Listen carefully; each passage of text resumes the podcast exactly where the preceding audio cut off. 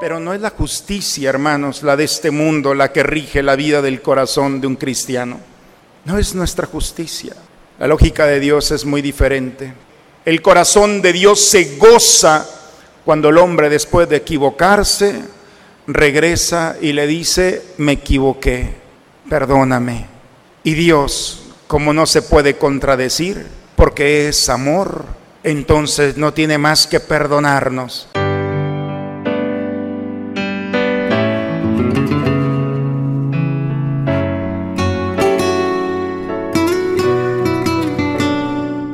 Bienvenidos a la Santa Misa. Escuchemos la buena noticia del Evangelio. Tenemos un Padre bueno y misericordioso, que se alegra de la conversión del pecador y siempre acoge y perdona. Dios ha reconciliado consigo al mundo por medio de Cristo y nos ha encomendado a nosotros el mensaje de la reconciliación.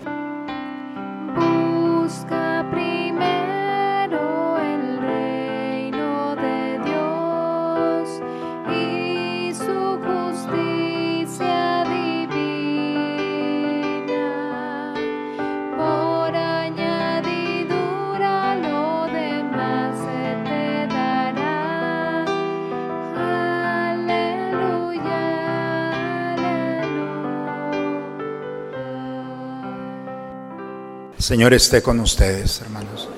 Proclamación del Santo Evangelio según San Lucas. En aquel tiempo se acercaban a Jesús los publicanos y los pecadores a escucharlo, por lo cual los fariseos y los escribas murmuraban entre sí. Este recibe a los pecadores y come con ellos. Jesús les dijo entonces esta parábola. ¿Quién de ustedes si tiene cien ovejas y se le pierde una? No deja las 99 en el campo y va en busca de la que se le perdió hasta encontrarla. Y una vez que la encuentra, la carga sobre sus hombros, lleno de alegría. Y al llegar a su casa, reúne a los amigos y vecinos y les dice, alégrense conmigo porque ya encontré la oveja que se me había perdido. Yo les aseguro que también en el cielo habrá más alegría por un pecador que se arrepiente que por 99 justos que no necesitan arrepentirse. Y que mujer hay que si tiene 10 monedas de plata y pierde una, no enciende luego una lámpara y barre la casa y la busca con cuidado hasta encontrarla. Y cuando la encuentra reúne a sus amigas y vecinas y les dice, alégrense conmigo porque ya encontré la moneda que se me había perdido. Yo les aseguro que también se alegrarán los ángeles de Dios por un solo pecador que se arrepiente. También le dijo esta parábola, un hombre tenía dos hijos y el menor de ellos le dijo a su padre, Padre, dame la parte que me toca de la herencia. Y él les repartió los bienes. muchos días después, el hijo menor, juntando todo lo suyo, se fue a un país lejano y allá derrochó su fortuna, viviendo de una manera disoluta Después de malgastarlo todo, sobrevino en aquella región una gran hambre y él empezó a pasar necesidad. Entonces fue a pedirle trabajo a un habitante de aquel país, el cual lo mandó a sus campos a cuidar cerdos. Tenía ganas de hartarse con las bellotas que comían los cerdos, pero no lo dejaban que se las comiera.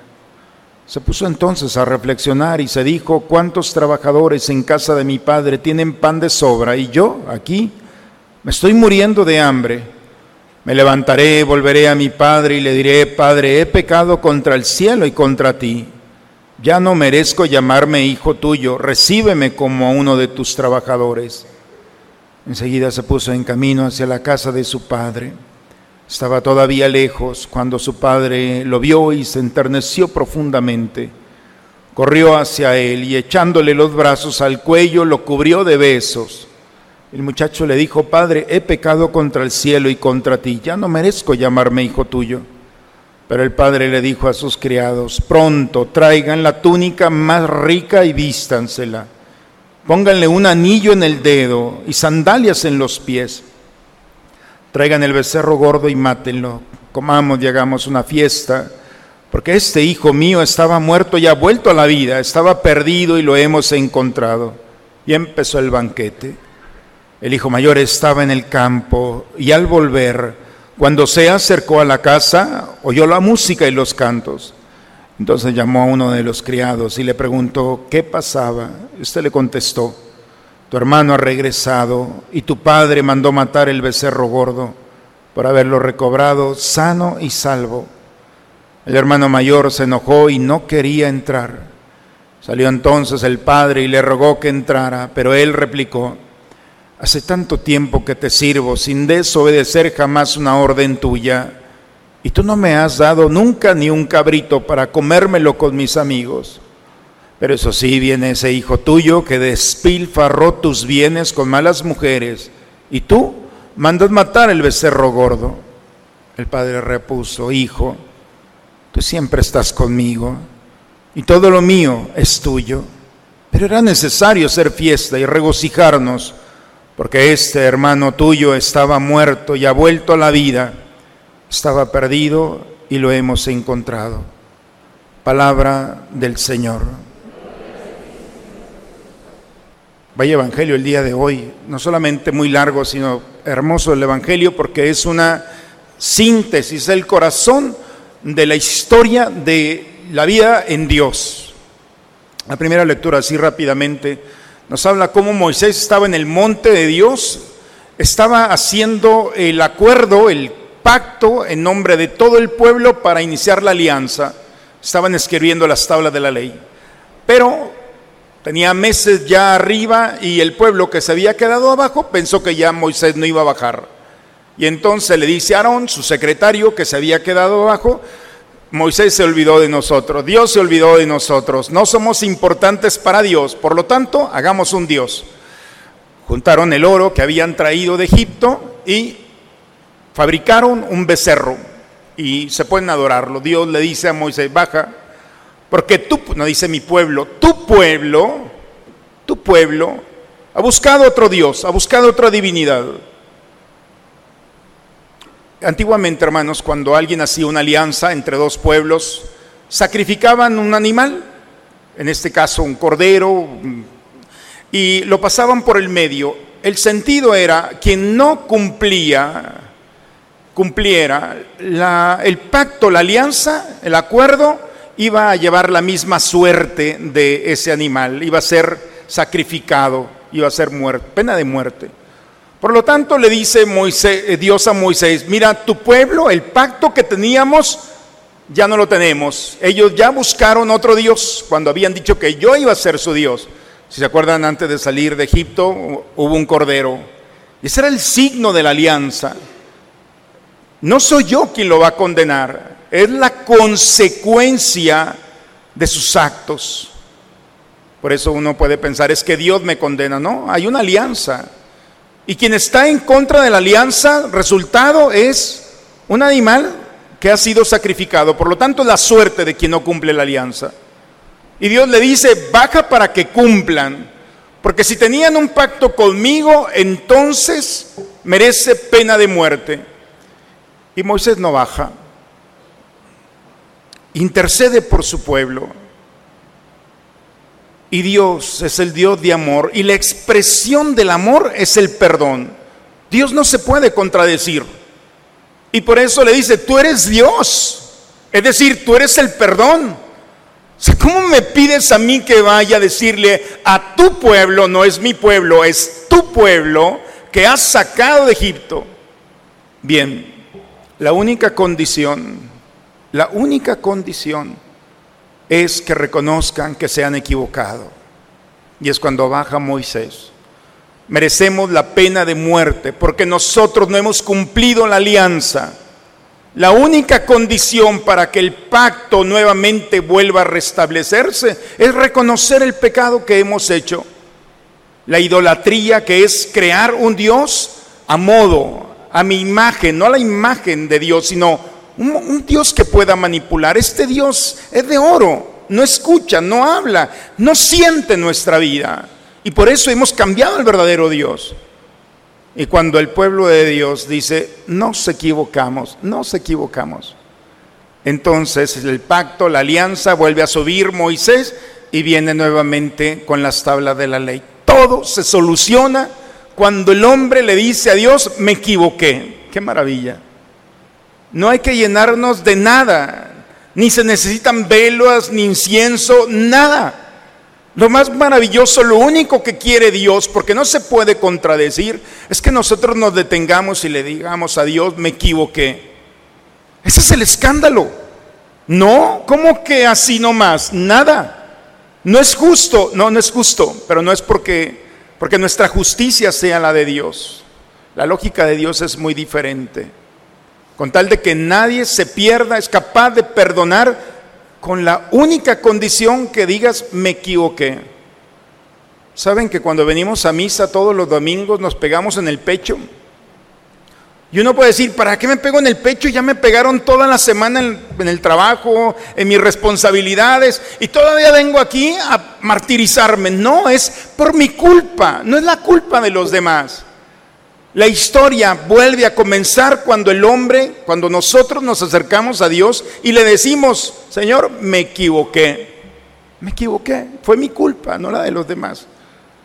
Historia, borrón y cuenta nueva. Así es la historia. La segunda lectura el día de hoy de Pablo a Timoteo.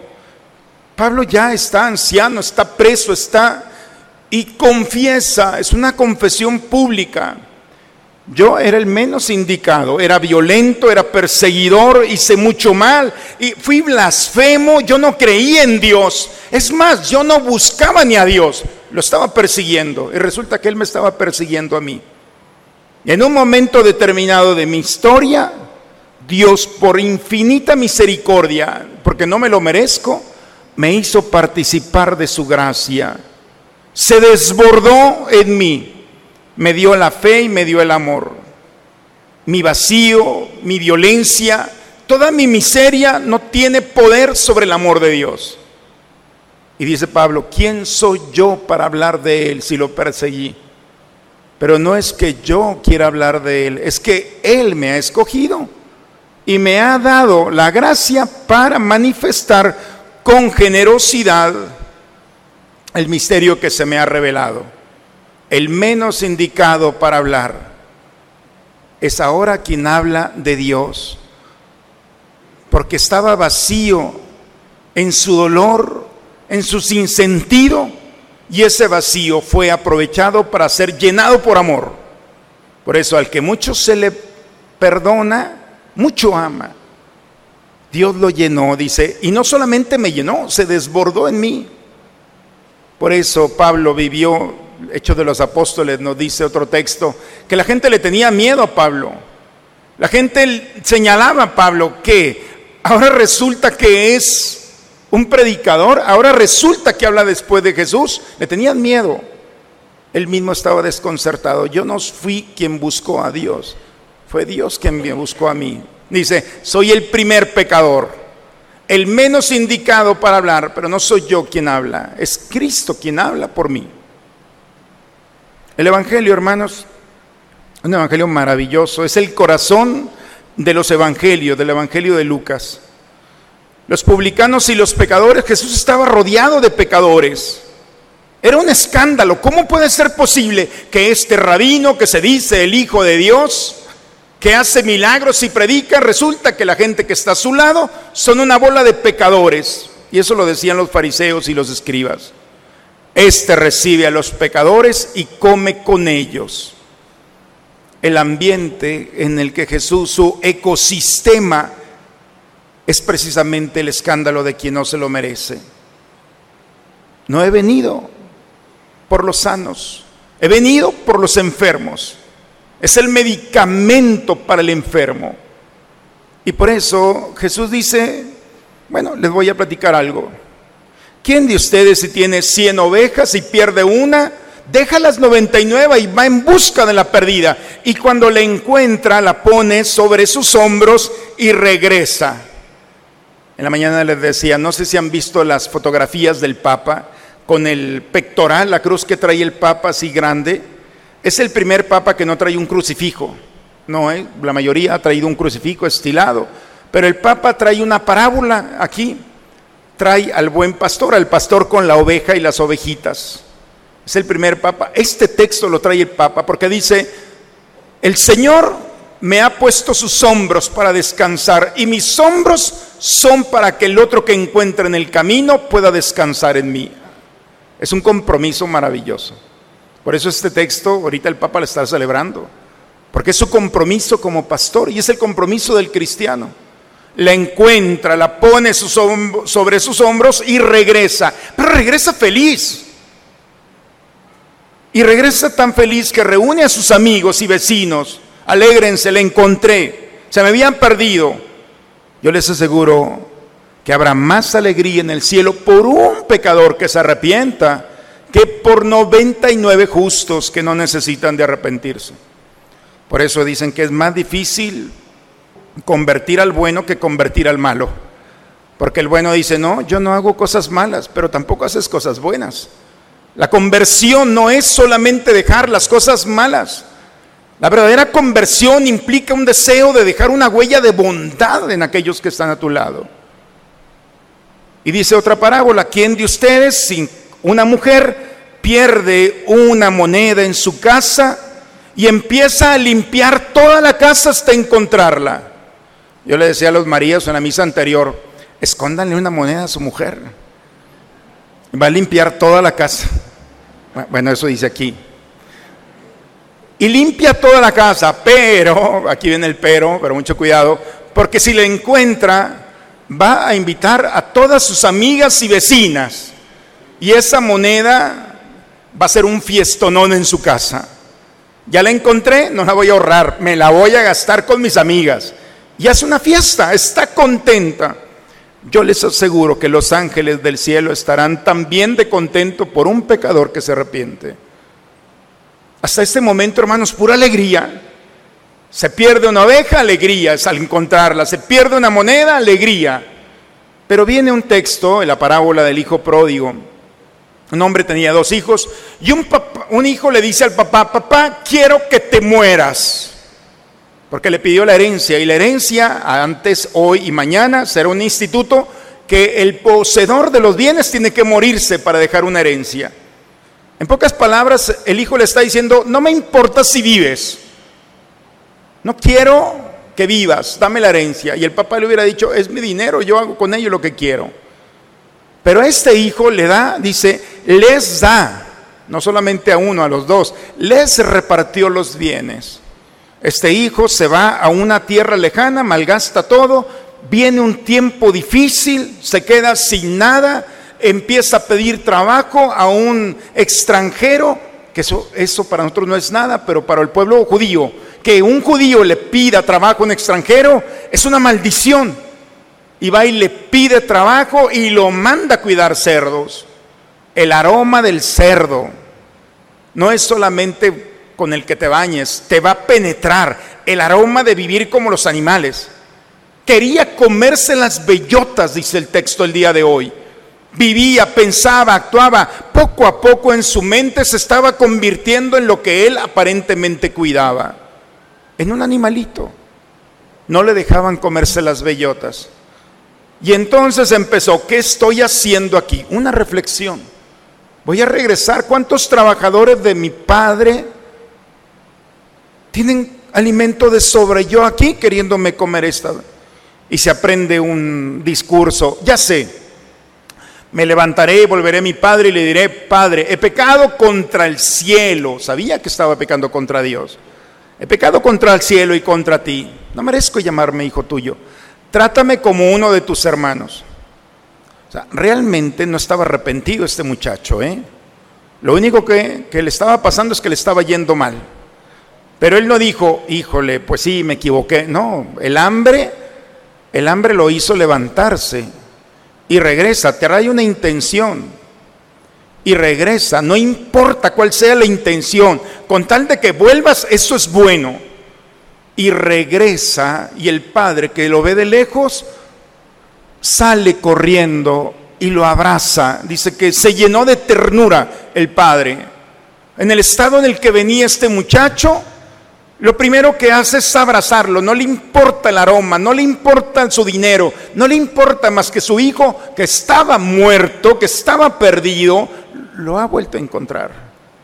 lo abraza y le dice a sus, a sus servientes, rápido, la vestimenta, no cualquier vestimenta, la vestimenta más rica, póngansela. Y lo visten de una nueva vestimenta, que significa identidad.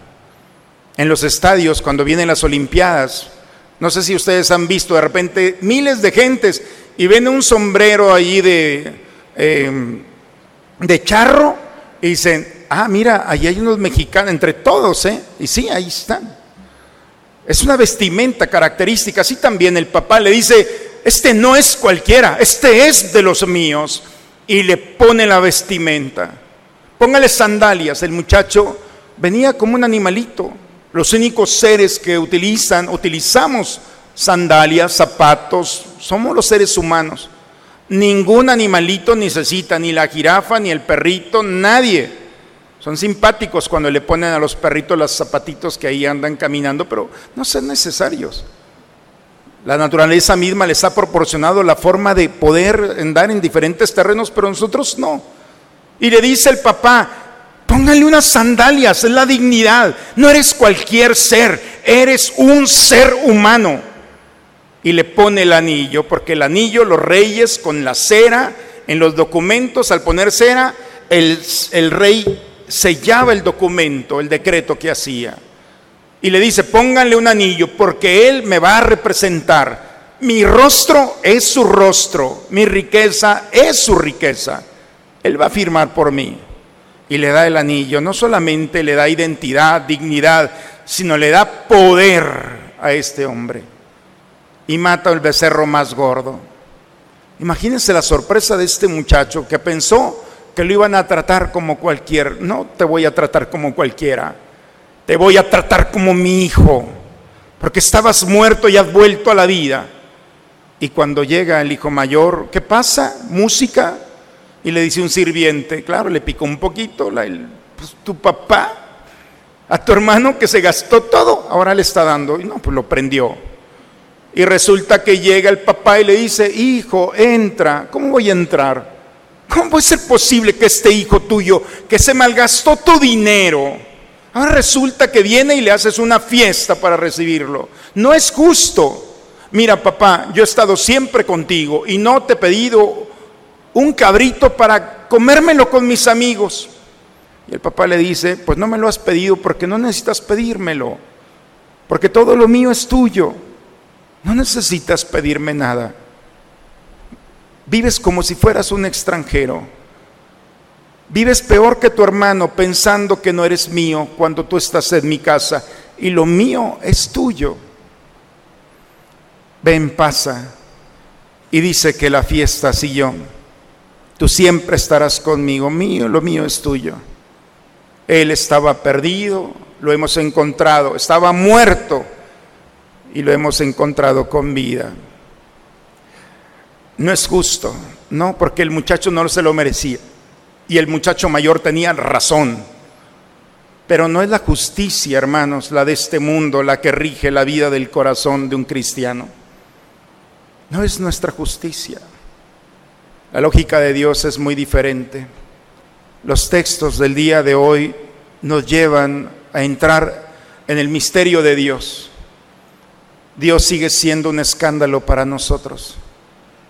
Sigue buscando día con día que nadie se pierda. Y no hay que entrar en un mundo de la complicidad ni de lo, ni de lo complicado que puede ser. Fíjense cómo se alegra el corazón de Dios, porque estos son las parábolas. La parábola de Dios se alegra, dice, el corazón de Dios se goza cuando el hombre después de equivocarse, regresa y le dice, me equivoqué, perdóname. Y Dios, como no se puede contradecir, porque es amor, entonces no tiene más que perdonarnos, abrazarnos, restaurarnos, abrazarnos, ponernos la vestimenta, ponernos las sandalias, darnos nuevamente el anillo en nuestro dedo e invitarnos a la Eucaristía que es el banquete. Hermanos, este es el escándalo. Jesús sigue reuniéndose con pecadores. Tú y yo somos de los mismos que Jesús. pero no estamos aquí por ser pecadores. Estamos aquí porque nosotros no podemos solos caminar. Porque estamos aquí para decirle, Señor, es que hago lo que no quiero hacer. Y lo bueno que quiero hacer no lo hago, dice Pablo. Pero estoy aquí, quiero regresar para ser encontrado como la moneda, como la oveja, como el hijo perdido. Como Pablo, después de perseguirte, de ser blasfemo, de ofenderte, Señor, que tu misericordia me desborde. La única condición que Dios le puso a Moisés es, dile a mi pueblo que regrese. Es la oración más bella, hermanos, para alegrar el corazón de Dios. Para escándalo nuestro, nuestros pecados nunca serán tan abundantes ni tan grandes como la misericordia de Dios. Cuando el hombre se acerca y le dice al Señor, me encontraste, estaba perdido, estaba perdida, me alejé de ti, te he perseguido, pero ¿sabes qué? Ya me cansé, regreso nuevamente a ti. Y al regresar en esta oración profunda, Señor, lo único que espero es tu abrazo misericordioso. La historia vuelve a comenzar. Cada vez que nosotros nos acercamos al Señor y le decimos, me equivoqué, el perdón gratuito y misericordioso es nuestro. Cada vez que esa oración se eleva, sinceramente a Dios, entonces la historia, tu historia, mi historia vuelve a comenzar. Por eso todos los domingos nos reunimos para decirle al Señor, esta semana que ha pasado, he querido hacer tu voluntad, me equivoqué. Y entonces con humildad reconocer que la gracia de Dios te pone la vestimenta, te pone las sandalias, te pone el anillo y te ofrece un banquete. Y después el Señor sabe que al salir por estas puertas te vas a volver a equivocar porque eres un ser humano. Y el próximo domingo te estará esperando nuevamente para perdonarte. El hombre, dice el Papa Francisco, el hombre se cansa de pedir perdón pero Dios nunca se cansa de perdonar. Esa es nuestra historia. Ojalá que todos los días reconozcamos que nos hemos equivocado. Día con día, no es que vivamos o querramos estar en el pecado, pero día con día, mientras vivamos esta experiencia, nos daremos cuenta que las caídas y los pecados poco a poco serán erradicados, porque cuando recibimos el amor de Dios, es muy difícil que querramos salir de él. No creo que el hijo pródigo le haya vuelto otra vez la idea de irse de su casa. Después de ese abrazo, estoy seguro que dijo, de aquí soy. Y no volvió a salir de la casa del Padre, porque el amor del Padre no lo va a encontrar fuera de él. Ojalá que encontremos el amor de Dios en este misterio de nuestra iglesia y no nos alejemos no para ofender a Dios, sino para no lastimarnos y lastimar a los demás. Hoy es un buen día para que nuestra oración suba al Señor y poder decir, Señor, que empiece nuestra historia nuevamente, me equivoqué.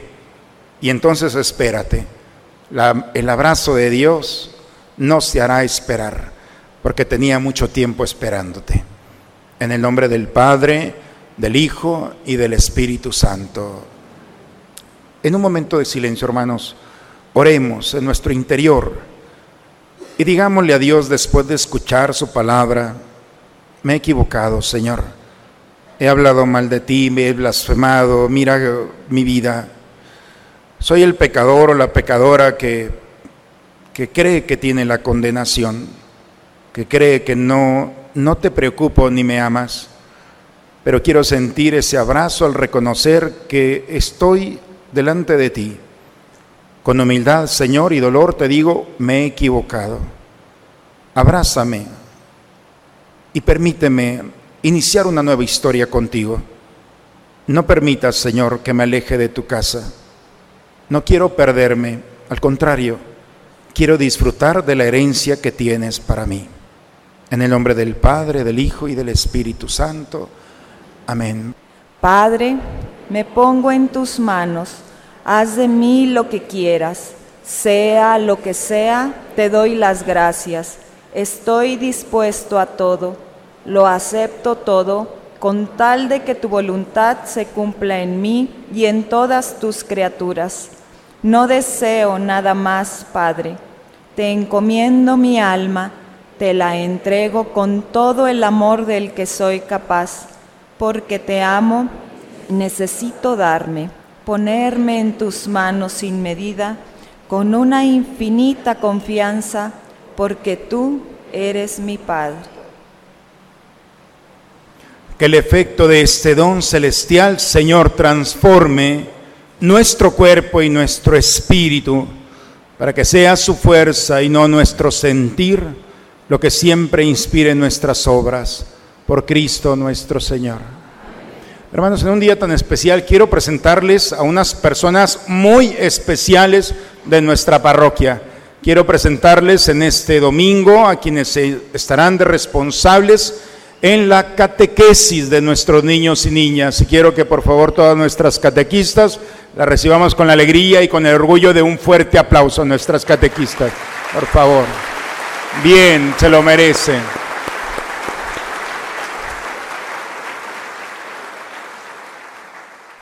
Se para este próximo 5 y 6 de octubre para vivir un encuentro personal con Cristo en el retiro de evangelización. Pide, más pide informes en la parroquia, en la oficina parroquial, perdón. Y le recordamos a los papás que iniciamos esta semana en los horarios establecidos la catequesis infantil. El Señor esté con ustedes, hermanos. La bendición de Dios Todopoderoso Padre, Hijo y Espíritu Santo, descienda sobre ustedes, sobre sus familias y permanezca siempre. Hermanos, la historia comienza cada vez que nosotros le decimos al Señor, me equivoqué, aquí estoy. Que conste que no se lo dije, ¿eh? se los he dicho porque es la llave que ustedes tienen para buscar su propia salvación que sea parte de su oración constante. Señor, me equivoqué, aquí estoy. Esas palabras pueden cambiar nuestra historia hoy y nuestra historia en el mañana. Con la alegría del Señor, vayamos en paz, la misa ha terminado.